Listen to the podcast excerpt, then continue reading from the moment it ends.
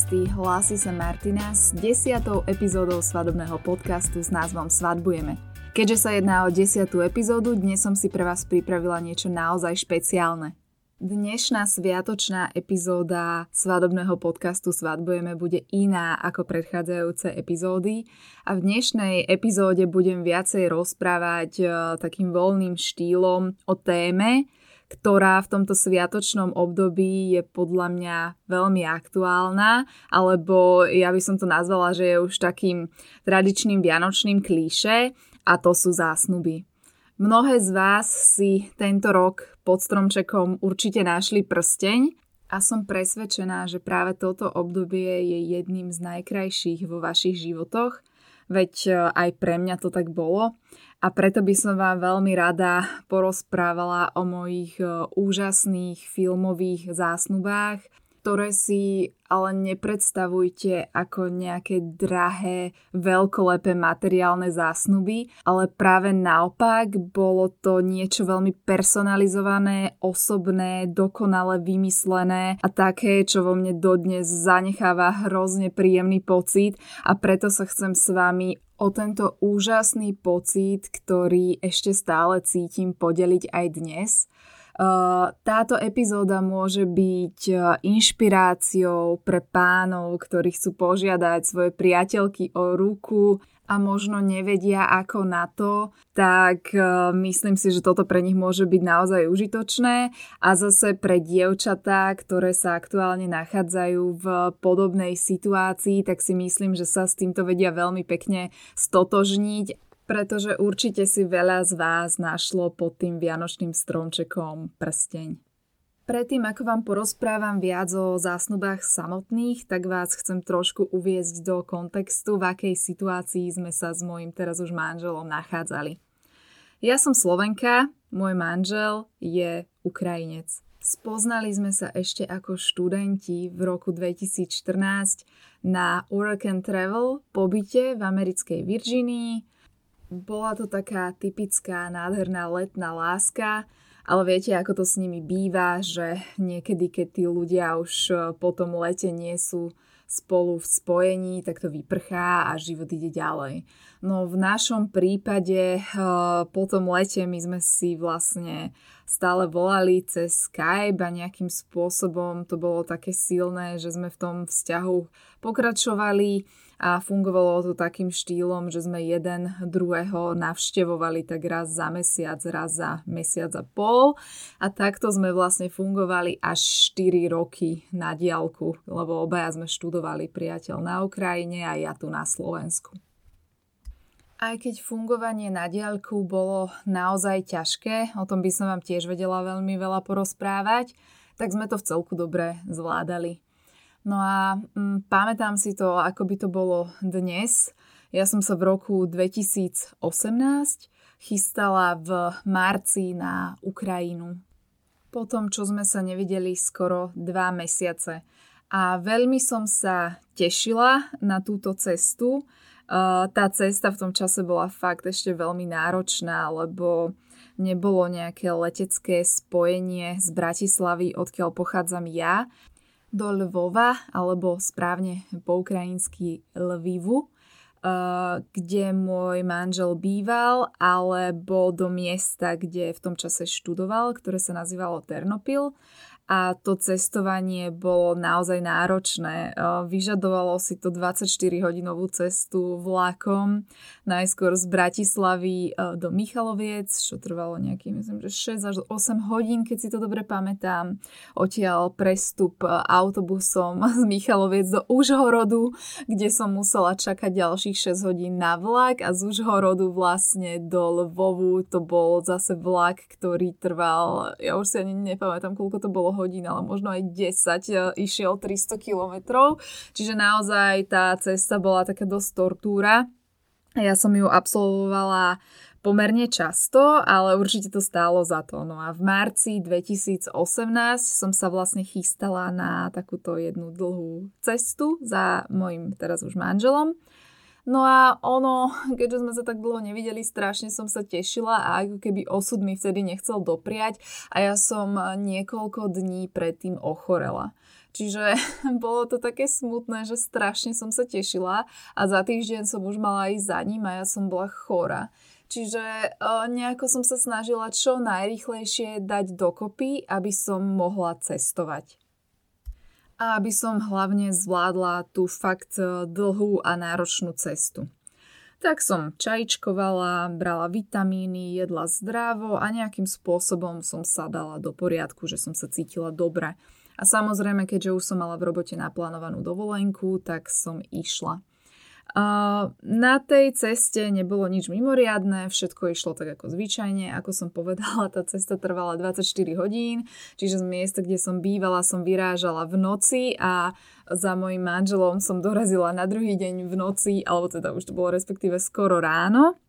No a on ma zvykol vždy na stanici čakať a prišiel pre mňa.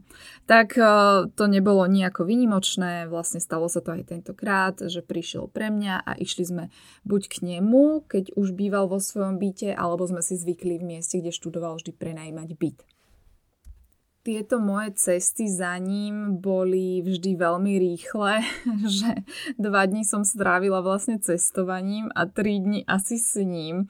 A bolo to väčšinou tak, že som vyrážala tuším v stredu večer a v pondelok už som bola naspäť a útorok som išla do práce. Čiže to boli také predlžené víkendy a vždy ten čas išiel neuveriteľne rýchlo, lebo keď si predstavíte, že sme sa videli tak raz za mesiac a pol, niekedy raz za dva mesiace a snažili sme sa tie intervaly čoraz zmenšovať, tak to bolo naozaj náročné a vždy to uh, vždy ubehlo a letelo tak rýchlo ako voda, že vždy mi potom už bolo ľúto, že som vlastne musela ísť náspäť. Taká táto moja marcová cesta neprebiehala zatiaľ nejako špeciálne. Na druhý deň, keď si dobre pamätám, keď som za ním prišla, tak sme sa vlastne ráno zobudili, pekne spoločne sme sa naraňajkovali a išli sme, keďže bol marec, bola v celku zima, išli sme si, myslím si, že pozrieť na počítači nejaký film. No a on v tom momente, keď otvoril počítač, tak na počítači mal vedľa myšky, alebo teda takého toho touchpodu, mal nalepený taký obrázok. Na tom obrázku bola nakreslená štartovacia dráha, alebo nejaká bežecká dráha, alebo cesta. A bolo na nej napísané, že štart. A on povedal, že aha, že pozri, čo tam mám. Ja, že no, že čo to tu máš za nálepku, že, že čo to má byť. A on, že no, no, čo myslíš, že to je? A ja, že ja neviem. On, že no tak pozri sa na to bližšie, pozri sa na to lepšie tak som si to začala obzerať, že nejaký štart, tak um, ma napadlo, že no asi to bude nejaká hra, ktorú vymyslel. Tak uh, ja ako veľmi súťaživá a hráva osoba som začala sa trošku hrať s tou nálepkou a nejakým spôsobom som túto nálepku odlepila z toho počítača. Na prednej strane tej nálepky nič nebolo, ale na druhej strane bol, bol nápis uh, zrkadlo, zrkadlo, kto je najkrajší a na obrázku boli obrátené balóny. Ten moment som naozaj nechápala, že čo to má znamenať, ale nejakým spôsobom mi došlo, že to je nejaká indícia.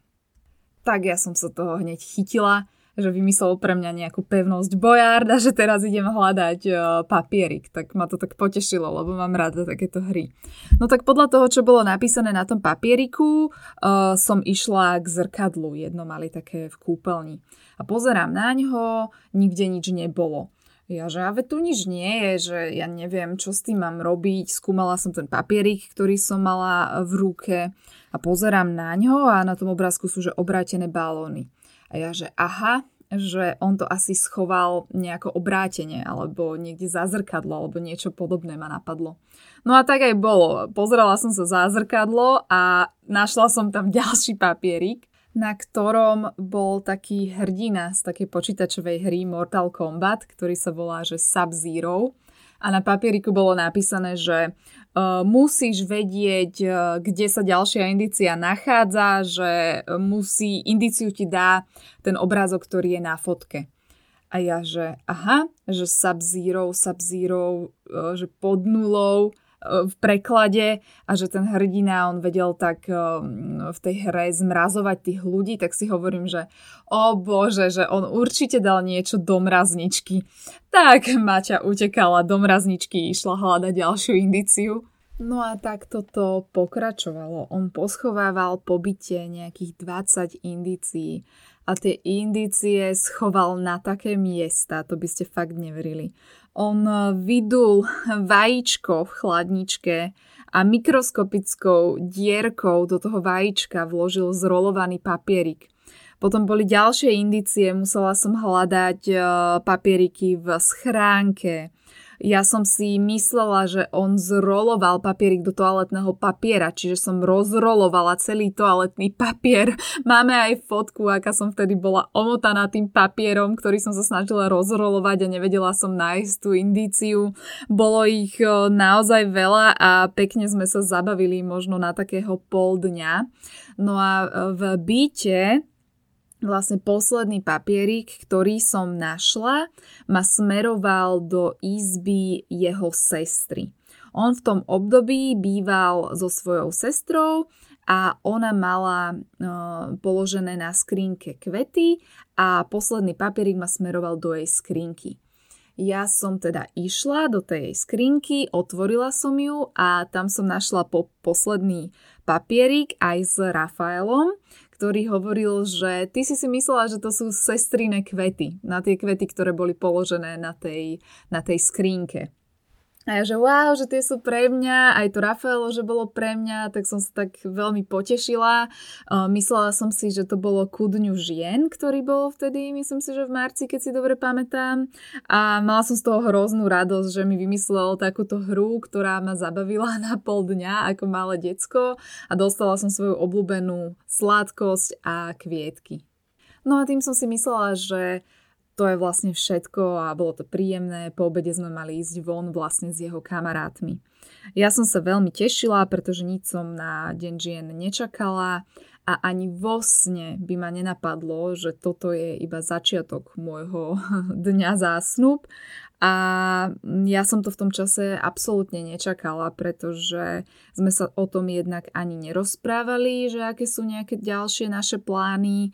Ja som nikdy nebola nastavená tak, že sa budem vydávať možno skorej, ako budem mať 30 e, rokov. Zároveň on bol trošku mladší odo mňa o pár rokov, čiže ja som to nejako, nerozmýšľala som nad tým, nevedela som, že to urobí, predtým sme sa o tom nebavili a bolo to pre mňa jednoducho totálne prekvapenie. Takže to pokračovanie tohto príbehu je ešte naozaj e, zaujímavé. Ako som povedala, tak po obede sme sa mali ísť prejsť a nájsť uh, s jeho priateľmi, teda v tom čase už našimi priateľmi tak eh, mi hovorí teraz už môj manžel, že nech sa idem eh, nachystať a pôjdeme pomaly, že sme si mi dohodnutí na nejakú hodinu. Tak ja, že dobre, no tak išla som, čo som mala, aké veci zbalené so sebou, čo som si zobrala z domu, nikdy som si ich nebrala zase až tak veľa, lebo naozaj som išla na pár dní. Tak som sa obliekla, dala som si nejaké rifle, nejakú takú bielu oversize eh, košelu, trošku som sa namalovala, ale nejako špeciálne som to neriešila. No a keď som vyšla z kúpeľne, tak on hovorí, že ty si obliekáš túto bielu košelu a ja, že je na nej niečo zlé, že, že akože je to zlá košela. A on, že ja som si tiež eh, chcel dať bielu košelu, že pozri, že túto a už mal oblečenú takú bielu košelu, čo sme tuším aj spolu vyberali. A ja, že mm, dobre, ok, že ja sa môžem prezliecť. A on, že nie, nie, že kašli na to. Tak ja, že dobre, ok, tak ideme v bielých košeliach, veď čo.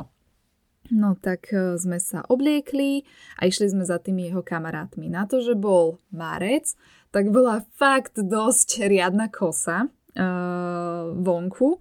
No a Dima, to je jeho meno, môjho manžela už teraz, uh, zobral aj foťák. A vlastne poprosil kamarátov, aby nás uh, fotili. V tom meste, kde on študoval, tak tam bolo krásne také jazero a taká dlhá, krásna alej popri tom jazere. Dali sa tam robiť nádherné fotky, tak e, poprosil kamarátov, že nech nás odfotia, tak sme urobili zo pár takých fotografií a bolo to veľmi príjemné, len bola trošku zima. Už mi vtedy bolo trochu zim, chladno. No a v tom momente môjmu mužovi zazvonil telefon. A z toho, čo hovoril, som pochopila, že to je sestra jeho. A hovorí, keď sa vrátil, keď položil ten telefonát s ňou, že vieš čo, že sestra si zabudla kľúče že e, je v meste, nedaleko odtiaľ, kde sme sa nachádzali a že ide za ňou, že ide jej dať kľúče a e, zavolá nám, kde sa stretneme.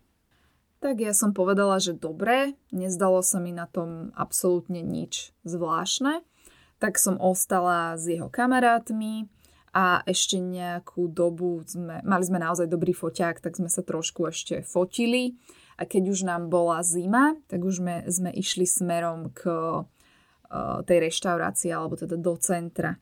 No a uh, vtedy Dima zavolal uh, kamošom a hovorí, že nech teda ideme do reštaurácie, že príde za nami, lebo že už je chladno a povedal, že do akej reštaurácie. Tak jeho kamaráti mi povedali, že dobre, že, lebo ja som to mesto až tak dobre nepoznala, tak oni vedeli, že ktorá je to reštaurácia, že ideme tam a Dima za nami príde. Tak je, že dobre, ok, všetko v pohode, tak ideme. Prišli sme do tej reštaurácie. Um, tú reštauráciu si predstavte ako taký, taká kombinácia takého trošku klubu večerného, alebo takého útulného priestoru, kde je aj nejaký stage, kde sú také rôzne miestnosti a tie miestnosti sú rôzne vyzerajúce, ale je ich naozaj veľa, že tá reštaurácia bola veľká a prechádzalo sa z jednej tej miestnosti do druhej. Tak keď sme prišli, tak čas, čašníci nás zobrali uh, k nášmu stolu, uh, ktorý sme mali rezervovaný. Vtedy inak ma to mohlo napadnúť, že my máme rezervovaný stôl, veď teraz sme sa len dohodli, že ideme do tejto reštaurácie, že to bolo akože operatívne riešenie. Ale dobre, to v podstate nie je podstatné, ale usadili nás uh, v tej miestnosti, kde uh, bol taký stage. Taký stage, zvyčajne tam asi hráva kapela niekedy po večeroch a tak ďalej. Tá reštaurácia bola dosť populárna v tom meste a bola na to, že bol nejaký, nejaký obed alebo po obedie, tak bola v celku plná. No a my sme si vlastne zložili bundy a vtedy kamarátka môjho muža, vlastne spolužiačka, vyťahla z kabelky ďalší papierik. A ja som vtedy zostala úplne v šoku. Ja hovorím, že to je pre mňa. Ono, že áno, áno, že to ti Dima posiela. A ja úplne som nevedela, čo vtedy mám povedať, lebo už som si niečo vtedy pomyslela že aha, že toto asi nebude len tak. A nevedela som, že, že tá hra z rána ešte pokračuje a už ma ovládali také nejaké emócie. No a na tom papieriku bolo napísané, aby som hľadala jeho sestru. A ja, že ja mám hľadať Janu a že tu. A ona, že no ja neviem, že Dima ti tu dal nejaký papierik, že, že musíš na to prísť. A ja, že dobre, tak ja musím hľadať jeho sestru. A v tomto podniku, ktorý má uh, desiatky uh, rôznych uh, izieb alebo miestností, tak dobre, tak som išla a hla- začala som hľadať jeho sestru. Prechádzala som z miestnosti do miestnosti, viete si predstaviť, aké to bolo komické, keď som sa pozerala po tých ľuďoch, ktorí tam jedli alebo čo si pili a hľadala som ju. A našla som ju, myslím si, že to bolo naozaj, že v poslednej miestnosti na konci podniku, do ktorej som prišla a ona tam sedela aj s e, kamarátkou. A je, že Jana, že čau, že Dima mi dal tento papierik a že ja neviem, čo s ním mám robiť, ale že mala som ťa nájsť. A ona v tom momente vytiahla z kabelky ďalší papierik a na ňom bolo napísané, že hľadaj čiernu gitaru. A ja v tom momente som už vedela, že ja sa musím vrátiť do tej miestnosti, kde sme si zložili veci. Pretože tam bol taký menší stage, taký maličký, taká scéna, bolo to tam nasvietené a všetko bolo pripravené a ja v tom momente už som bola úplne v šoku a som sa tak trošku ako keby zobrala som ten papierik a som sa tak trošku rozbehla do uh, tej miestnosti a za mnou išli všetci uh, tí ľudia, že sestra môjho muža s kamarátkou, s foťakom v ruke. kamaráti toho môjho muža išli za mnou. No a ja som už strašne mi bušilo srdce a vrácala som sa vlastne do tej miestnosti uh, s tým stageom a už som videla, že Dima tam stál proste s gitarou v ruke na uh, stage tej bielej košeli za mikrofónom a uprostred celej tej miestnosti bola jedna stolička. A keď som sa na ňo pozrela, tak mi očami naznačila, aby som si išla sadnúť na tú stoličku. Ja už v tom momente uh, už mi asi tiekli slzy, keď si to dobre pamätám. Išla som k tej stoličke a on potom povedal do mikrofónu, že táto pesnička, povedal to po slovensky, lebo vtedy už sme sa rozprávali po slovensky, aj sa učil po slovensky, že pre koho je, komu ju venuje a začal spievať moju a hrať e, na gitare moju obľúbenú pesničku. A bola to pieseň Thinking Out Loud od Eda Sheerana. No a keby ste ma videli v tom momente, ja som plakala, mne tiekli slzy. Ešte ako som bola chorá, tak mi tiekol sopel. Ja som nemohla sa zastaviť, ja som plakala, dojatá. On celú tú pesničku nádherne odspieval, celý podnik sa vlastne pozeral, všetci boli takí úplne, že wow, že čo sa to tu deje. No bolo to fakt, fakt nádherné. Uh, ja som, bola som proste v šoku, bolo to krásne, nevedela som zastaviť ten plač. No a keď vlastne dohral tú pesničku, tak uh, tiež mi tak naznačil, aby som išla k nemu. A na tej gitare, ktorú mal uh, so sebou, jeho gitara, ktorú dostal, uh, mal nalepený ešte jeden papierik. Ja som v tom momente bola úplne v šoku. A povedal, že neho odlepím. On vyšiel trošku tak ťažšie nemotorne odlepiť ten papierik. Tak som ho odlepila a na ňom teda bolo napísané, že či sa vydám za neho a vtedy si klakol a ja som zostala úplne v šoku, lebo som to fakt nečakala a bola som strašne šťastná a plakala som a samozrejme trvalo mi pár sekúnd, že som povedala, že, že áno a uh, ono, tí ľudia, ktorí boli v tom podniku, nerozumeli, pretože my sme sa rozprávali po slovensky a my sme boli na Ukrajine, čiže všetko, celá komunikácia prebiehala po slovensky a oni nerozumeli a teraz nevedeli, čo sa deje, že ja tam plačem, že, že vlastne čo sa deje, že povedala áno, povedala nie, čo sa stalo, je smutná, alebo, alebo čo. Tak uh, potom chvíľku sme mali takú uh, pre seba a všetci boli ticho, nikto netlieskal a potom iba muž zakričal, že povedala áno, povedala áno a všetci, á, že super. tak všetci boli radi, že to teda dobre dopadlo a potom vlastne v takom úplnom šoku ešte sme si išli sadnúť, donesli nám šampus a išli sme sa vlastne pekne najesť. Ja som bola ešte v totálnom šoku, takže sa ma pýtali všetci ľudia na emócie a ja som bola šťastná a nevedela som, čo mám povedať. A tak spokojne sme sa tam najedli, potom za nami prišli ešte nejakí ďalší známi a kamaráti a, a išli sme vlastne domov uh, k manželovi aj s kamarátmi a tam sme ešte sedeli do večera, niečo sme jedli, popíjali a bolo to veľmi, veľmi príjemné.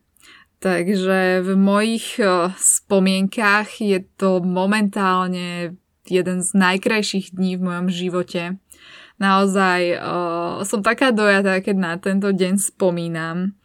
A bol to úžasne vymyslený deň, personalizovaný pre mňa. Môj teraz už manžel ma dokonale pozná a vedel to urobiť tak, že sa ma to fakt dotklo a nikdy na to nezabudnem. Takže fakt klobúk dole, dal si s tým námahu.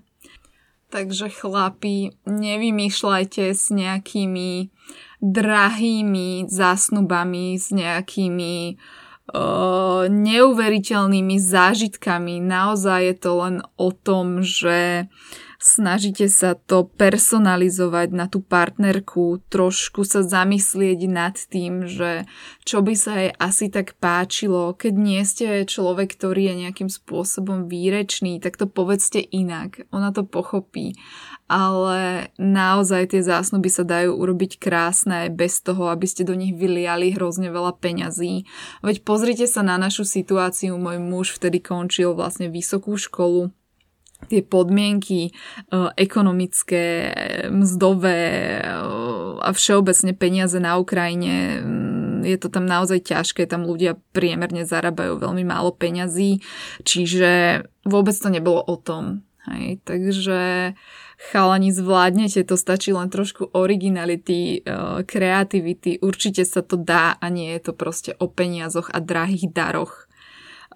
No a babi, dúfam, že aj vy sa so mnou podelíte o vaše príbehy zo zásnub, som nesmierne zvedavá. Rada pozvem slečnu, ktorá má zaujímavý príbeh zo zásnub do podcastu, aby nám o ňom porozprávala viac. Dajte vedieť, či ste dostali ten prsteň pod stromček alebo niekedy cez sviatky a budem sa tešiť na tie vaše reakcie a v ďalšom podcaste sa už budeme venovať klasicky témam týkajúcim sa svadby, ktorým sme sa venovali aj doteraz.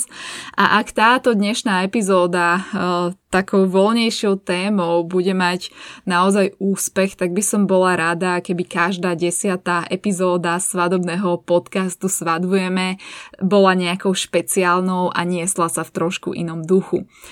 Tak ďakujem, ak ste si môj zásnubný príbeh vypočuli až do konca a do počutia nevesty.